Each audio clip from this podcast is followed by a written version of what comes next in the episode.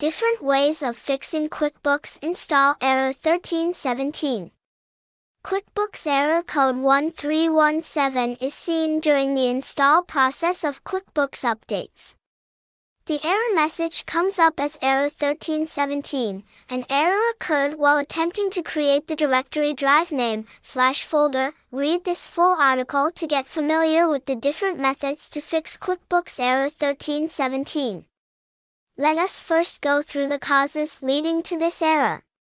Main causes of QuickBooks error code 1317. This error can be caused by the third-party program is causing QuickBooks issues, inadequate permissions when accessing QuickBooks, MS Visual Studio is facing technical issues, insufficient RAM and hard disk memory, Windows registry keys related to QuickBooks are damaged. Different solutions to resolve QuickBooks error 1317.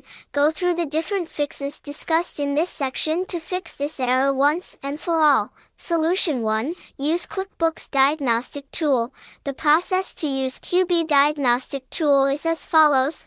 Make an exit from QuickBooks. Now, download QuickBooks Tool Hub from the Intuit website. Then, Install the Tool Hub and run it as admin. Now, go for the Installation Issues tab. Therein, choose QuickBooks Install Diagnostic Tool and perform the scan. Restart the computer and proceed to update QuickBooks. Solution 2. Switch to safe mode with networking. Switch to the safe mode and after that go for the manual update process. This can bypass QuickBooks error code 1317.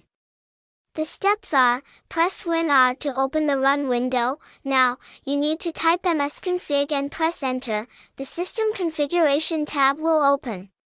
Here, click on General, go for Selective Startup and Load Services. The next step is to click on Services tab, uncheck the mark besides Hide All Microsoft Services, then, tap on Disable All. Now, rerun PC and hit F8 key many times. This opens the advanced boot options. Press enter after taking the cursor to safe mode with networking.